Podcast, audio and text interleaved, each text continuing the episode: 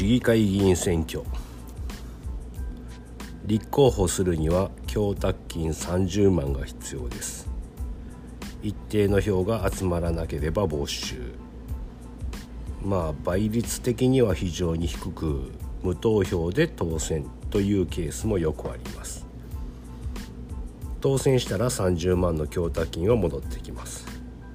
冷やかしでの立候補など一定の票が集まらなければ没収そして年間の議員報酬は約687万円。議長になれば827万円。副議長で748万円。副業も可能。年間定例会約90日。その他委員会活動個人の選挙活動などを含めても1年の半分以上はお休みというか自由。普段から市民の視線はあるだろうが別に気にしないのであれば何をしてても OK そんな甘い考えで立候補してみようとか考えたりしない責任感のある男渋兄です。どうも。期日前投票で僕は地元の後輩に投票してきました。でまああのお手伝いした人も僕が入れた人も当選をめでたくしました。でね毎回この選挙になるといろんな意見が対立しますよね。だからこの辺のことをねちょっと僕考えました。みんながあちだこちだとね分離したりちょっといい機会やったんで哲学とか仏教とか入るけれどね、まあ、その辺りを交えながら話してみようと思います。4次元の話も入ってくるんでね。もう選挙も終わったけどちょっとね選挙期間中にこの辺喋ろうと思ってたけどちょっと取る機会がなくて終わってからになりました。では今の政権ではダメだ。変えなくちゃいけない。でね争ってますよねみんな。選挙も。ワクチンコロナケムトレイル陰謀モンサントとかね。なんかその辺のことで争っている人。たちのために。そして未来のために今こそ行動を。ってね言うけど申し訳ないです。残念ながら無理なのです。これね前にも言ったけど自由意志っていうのは存在しないんですよね。は？何言ってんの？ってなりますわね。おちょくってんの？じゃあどうやって選挙決めんのよ。それこそ工作やん。陰謀だ。私はちゃんと自分の意思で決めて投票してきたもん。ってね。なりますわ。普通。だからねちょっとうまく説明できるかわからんけど。てかみんなが理解してくれるかの方が難しい話やし超頭を柔らかくしてね。これお釈迦さんでも説明するのをやめはったんですよ。そんな内容。どっから話そうかな。なうん争わないを選択した立場になってね。右だ左だピキッと折って争う人。争わない人ってね昔髪を半分に折るっていう話をしたやつ。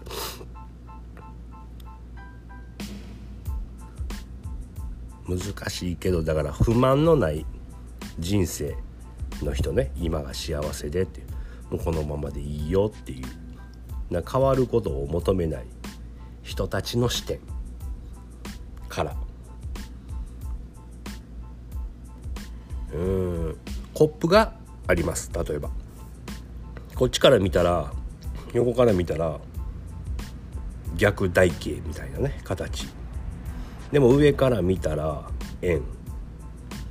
で物を見る視点により形が違うでしょ。同じものやけど。でこれがまあ政策とか選挙活動でのアピールとかと同じで円じゃないよ台形だよ。台形じゃないよ円だよっていうのをやってるんですよね。でここにはやっぱりあの個人として私としてのね分離意識があるからこうなってしまうわけですよ。そもそも、まあ、結論から言うと「私」っていうのはねないんですよ。私ってどれですか？私を指さしてくださいそれはね鼻です。私。それは胸とかね。私ですって指を動かしているものです。体のことですか？それは。指を動かしたのは何ですか？脳です。脳みそです。意志です。脳が私である。なの？じゃあ。自由意志があるなら今すぐお腹を空腹にしてみてください。心臓を一瞬止めてみてください。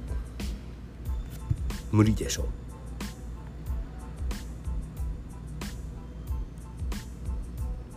で脳の研究とかも進んでるんやけど、まあ、ここが何の分野とかそういう制御しているとかは分かってきてるんやけどそれらの中枢が分からないんですよ。全部の本部みたいのがね。会社でいうなんか部署はあんねんけど社長室がないみたいな。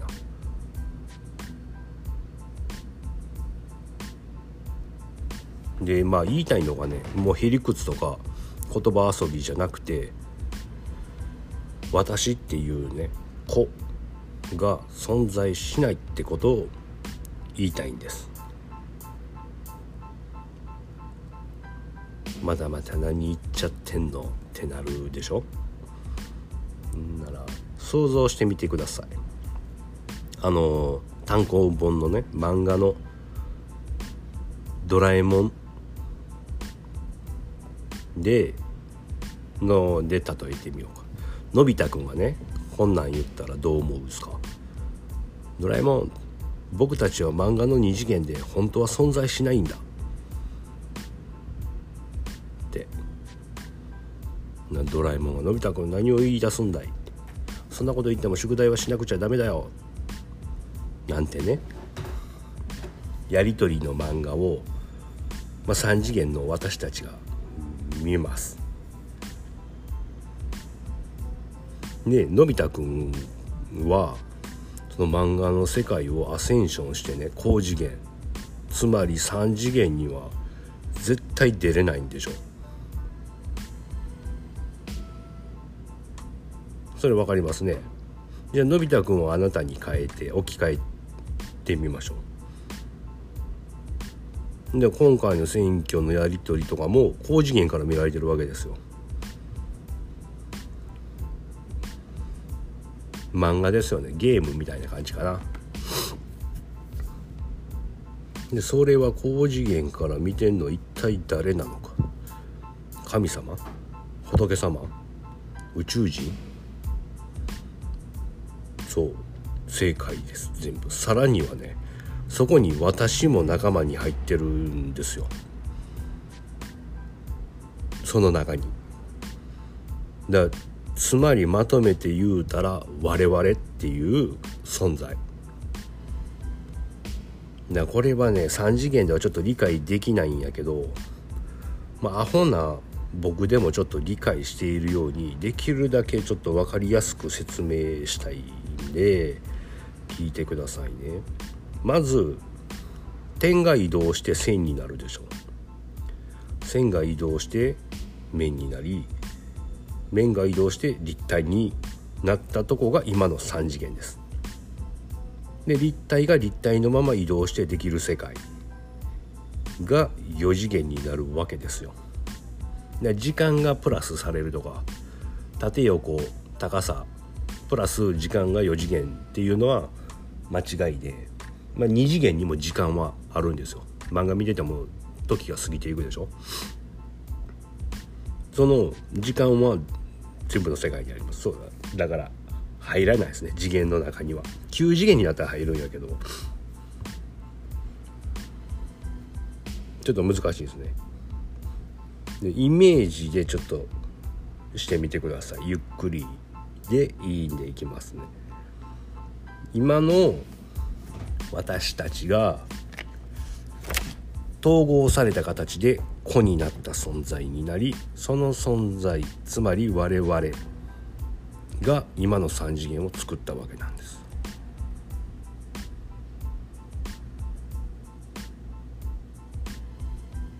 だうんまた漫画で言うけど「ドラえもん」の漫画を作ったのは藤子不二雄さんでしょ？でも藤子さんだけで作ったんじゃないですやん。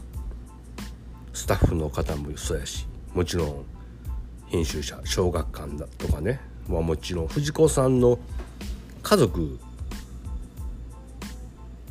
とかね。周りの人。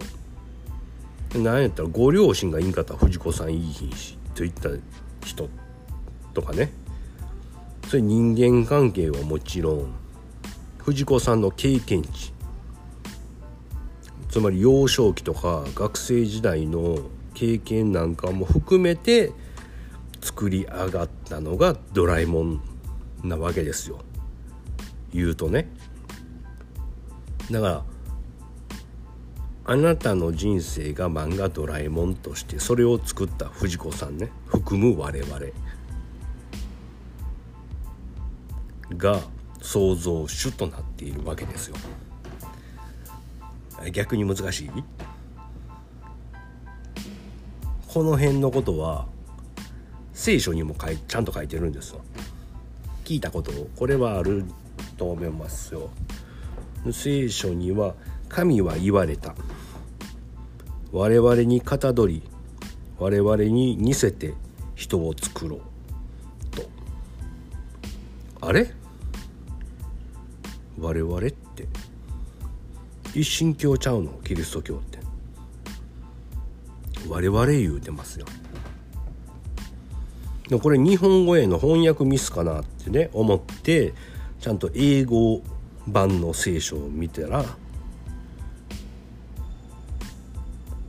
and God and God said let us make man in our image our likeness」ってねちゃんと「our」私たちって言うてんのよね。複数でしょ。ここを理解してほしいんですよ。だから聖書のは分かってはるんですよね。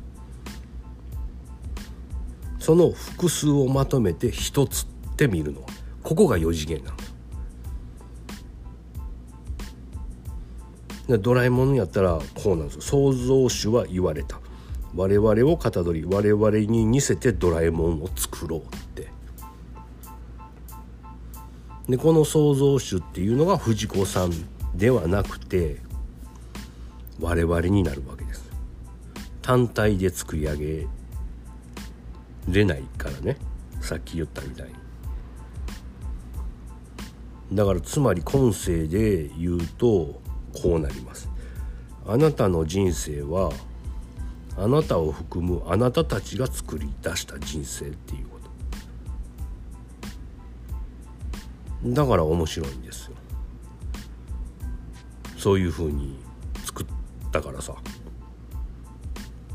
ででその4次元の我々がバラバラでは想像できない。でしょ？想像で作り上げることの想像。作れないのでさらに上の次元の存在から言葉をもらったわけですよ。初めに言葉があった。これも聞いたことあるでしょ？これ言うのは4次元でのことや。今の今の世の中のことじゃないんですよ。めっちゃ分かりやすく言うてるつもりですけど大丈夫ですか？ついてきてますか？でまあドラえもんとかもそうやけど面白い漫画人気な作家ね。あの作品を作る作家さんって例外なく登場人物を苦しめさせるでしょ。ワンピースもねルフィが苦しんだりね負け負けたりしたり、まあ、ドラえもんで言うたらのび太くんもいじめられたりとか。僕は見てへんけど「鬼滅の刃」とかもね苦しめられるでしょう登場人物が。だから私たちも苦しみますよね。めっちゃ丁寧にね作ってくれてはるんでしょうよ。いや謎解きの簡単な推理とかやったらつまらんでしょ。わかりました？だからどうやってアセンションしたらいいのとかねもう言わんといてくださいよ。ないんですか？だドラえもんでアセンションしてこの世に出てこれないのと一緒。僕らもその上の次元に行くっていうことはないの。分かってくれました？ここ。ここの辺をねちょっとまあ無理やりにでもいいんで。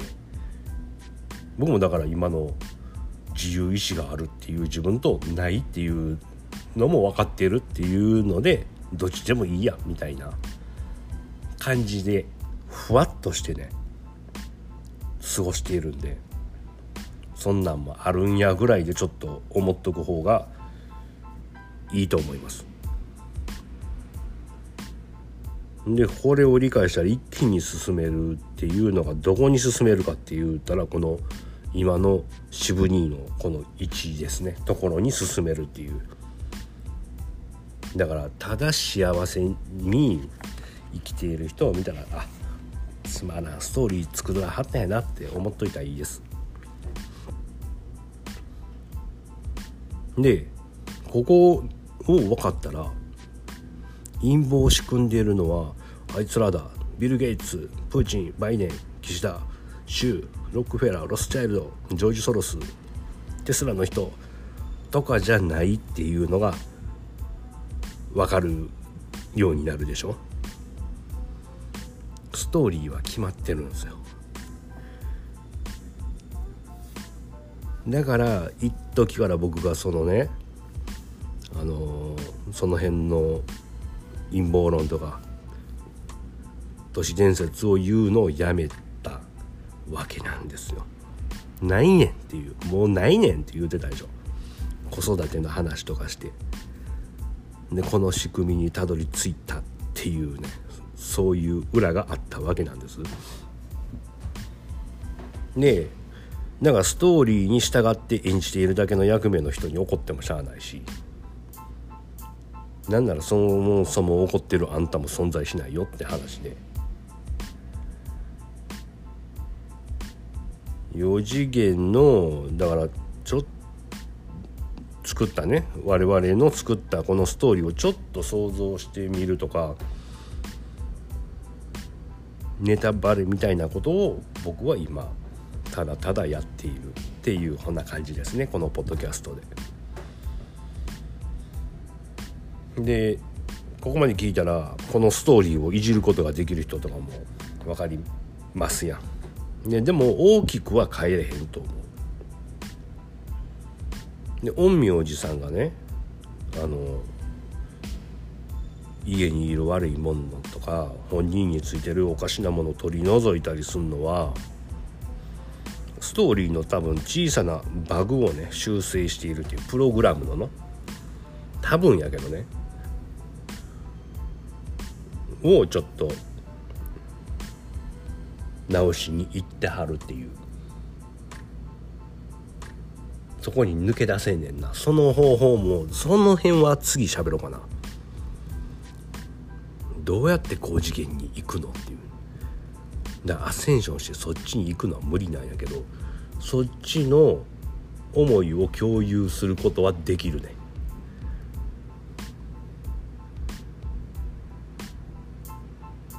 多分この辺の感覚はアーティストさんとかねものづくりする人とかならなんかこうイメージしやすいと思うね。料理もそうやしこれとこれみたいなね。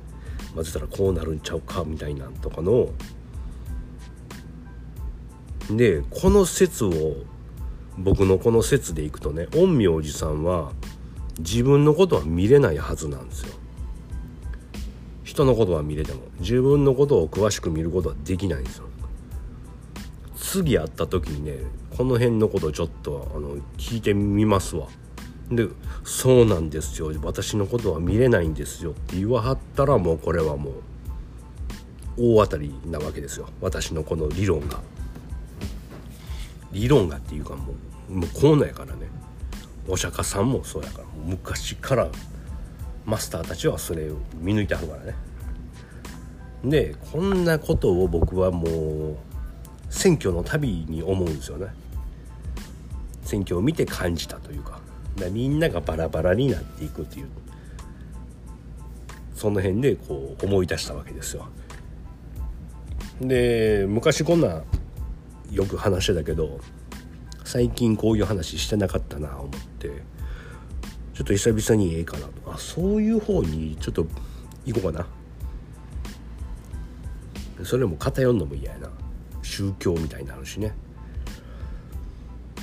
でだからよくねいまだに言うてありますわ。おばちゃんとかに多いんかな。あでも意識高い系と言うてる人言うてへんか。見せたい側の人とかはこの3次元の体が消えて高次元に行っちゃうとか思ってる人とかね。いるいますやん。周りでもいるでしょ？高次元の方に行くっていう。ありません。ないですこれは。で次元を超えて別のところへワープしたりとかね。で地球がそっちのタイムラインに行くんでそっちに移動したりするっていうのがワープしません。あるいは周りのものが透けたりとかホログラムに見えたりとか。そういうことも一切ありません。行かないんですよ。なぜならそもそもいるから。なのです。分かった。ここ分かるよね。分かってるよね。誰が作ったあなたの人生。あなたやろ。高次元にいるね。だから自宅にいる人が家に帰れへんっていうのと一緒もういるからよ。それと同じように我々はすでに高次元にいるんですよ。ここのこの世は3から4次元の世界ででそれ以上の高次元があの世とか言ったりしますね。この世とあの世で言うと。でこの次元で見ることのできる視界が広がることを次元上昇。で陰陽師さんはそそっちも見えるでしょ。つまり認識できる範囲が広がっていくってことをアセンションっていうんですね。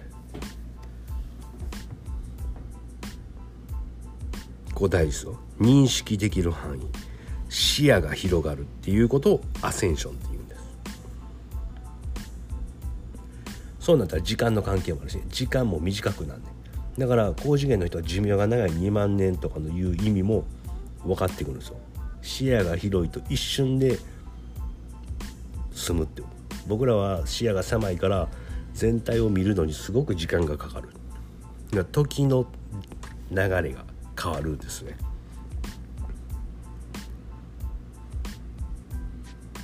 うん。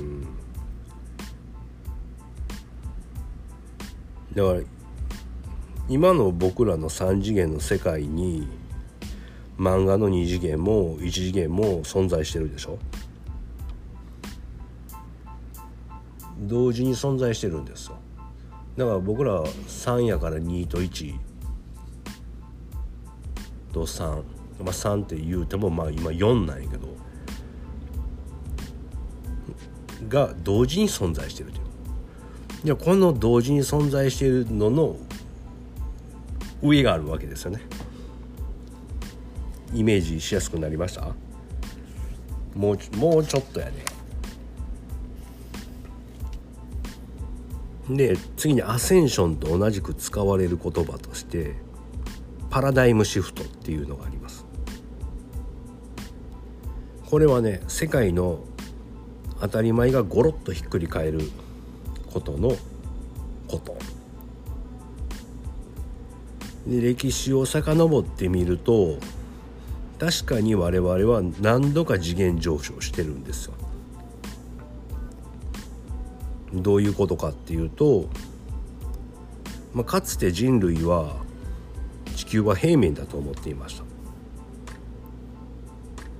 た。普通に聞いたこの辺は。フラットアースとかそんなんじゃなくてね。いやそれは視界視覚できる範囲がそうやったからで身近では9だと感じることができひんかったわけですよね。でもある時悟る人が出てくるわけですよ。みんなが当たり前に思ってることを疑って考えてあれ？おかしくないかって。星を見たり海に漁に出たりしてね。あれ水面やったのにさっきまで陸が見えてきたぞ。うん？もしかしてこれ9じゃね？えってね。初めは異端扱いされますよ。もちろん。当時ならね処刑されたりもしましたよ。それが徐々に広がっていって当たり前がひっくり返るのね。この時の感覚というかこの現象としたら平面やったのがある日9になったわけじゃないですやん。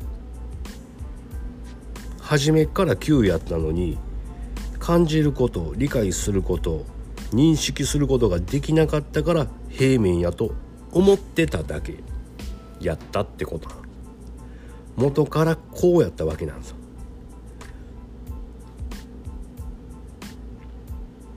こう分かりますね。もともと玉やったのに平面って勝手に思ってただけ。で今僕らが思ってることもとかもつなげて思っていってよ。考えてくださいね。でさらにはこの地球が中心で天が回っていると思ってたんも同じで。あれ？地球が回ってないか？ってね見つける人が出てくるんですよ。あれ計算合わへんで。こういうのをパラダイムシフトって言います。ねこのパラダイムシフトが起きるとそれまでの誤解による恐怖がなくなるんですよ。今まで平面やと思ってたら遠くまで行ったらいつか落ちるな。いつかどっかで落ちるやんって。海の果てが来るって思ってたんがなくなるわけですよね。これはわかるでしょ？で怖くて沖に出れなかったのが恐れもなくなり出ていけるようになるやん。で本当のことが分かるととか気づいたりするとみんなの認知も変わって次へシフトするよっていう分かりやすい。まあこれの例え話がまあ地動説か天動説とかの一番分かりやすいよね例えやと思うだからケムトレイルも何ビビってんのバカじゃねえあれはやっぱり飛行機雲やったんやでってなるわけですよ昔の人は天が動いてるって思ってたの。地球は平らだって。海を進むと落ちる。なんて思ってたん？バカじゃないの？ってのと同じで一つシフトすると前の考え方をそんな風に思えてしまう。ここまで大丈夫でしょ？わかりますか？本当のことを理解していないからいろいろなね。恐れとかがあるんですよ。だから真実を知りなさい。そのためには観察しなさい。これが仏教の教えなのです。だからこの誤解を解きなさい。って言ってはります。どうやってやんの？それはちゃんと観察してこっちの思い込みの方じゃなくて展開しているそのものを肯定して受け入れる。そしたらその誤解は消えるよって言ってはります。これがあるがままって話なんですよね。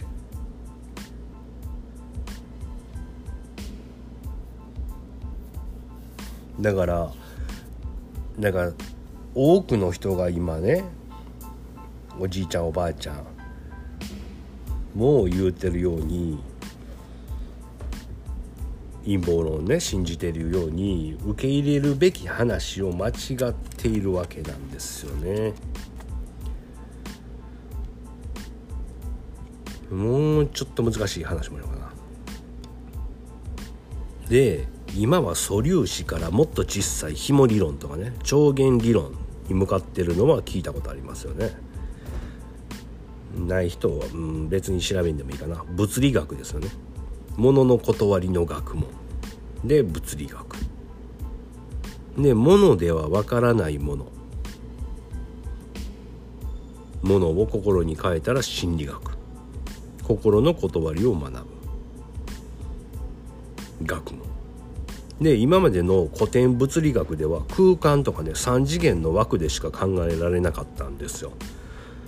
縦横高さの中だけのねもうほんまに物理で計算できるでもこの紐とか超弦理論になると3次元では話ができなくなってしまってあまりに小さい小さい世界になっていってもう私たちには確認できない領域の話になるんですよね。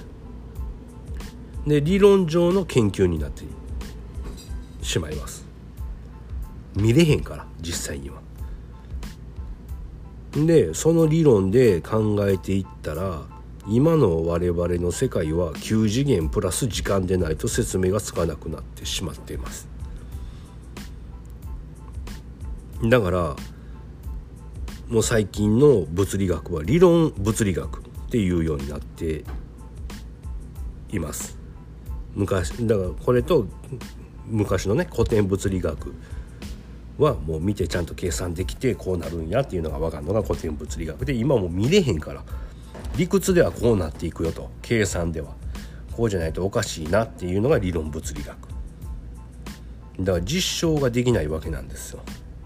でこの小さい紐とかを観察しようとねそういう機械を作ろうとするとその大きさが太陽系をはるかに超える大きさになるんです。無理ですやんそんな機械作るって。だから理論でしか証明できない世界なわけですね。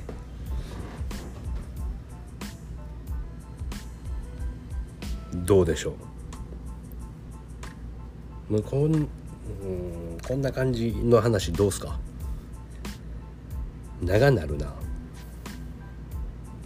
今みんな煙が出てきてるそうやしね。次回にでも面白い例えを交えて簡単に次元の話でもしてみようかな。でも昔したような気がするよな。覚えてるか？うん。でもねこの次元の話をするとねやっぱ3次元で理解できない人からしたら嫌われるんですよこの説明がこの手の説明は。どうしようかな。ということで次回は何を話そうか悩みます。あところでここ最近ねポッドキャストが大爆発してて僕のが。いつも、まあ、数回から40回っていうぐらいのリスナーさんがあの1日にそれぐらい回数聞いてくれはるよっていうのがちょこちょこちょこちょことか、まあ、ゼロ回の日とかもありますよ。でもここんとこね一気に250とか370とか。誰聞いてくれてんの？そんな人が多いんかな。一人でそんな聞きこう思ったら時間足りひんもんね。ありがたいことですよ。まあ僕には1円も入ってきませんが広まっていって理解してくれたら嬉しいなっていうと思います。では次回。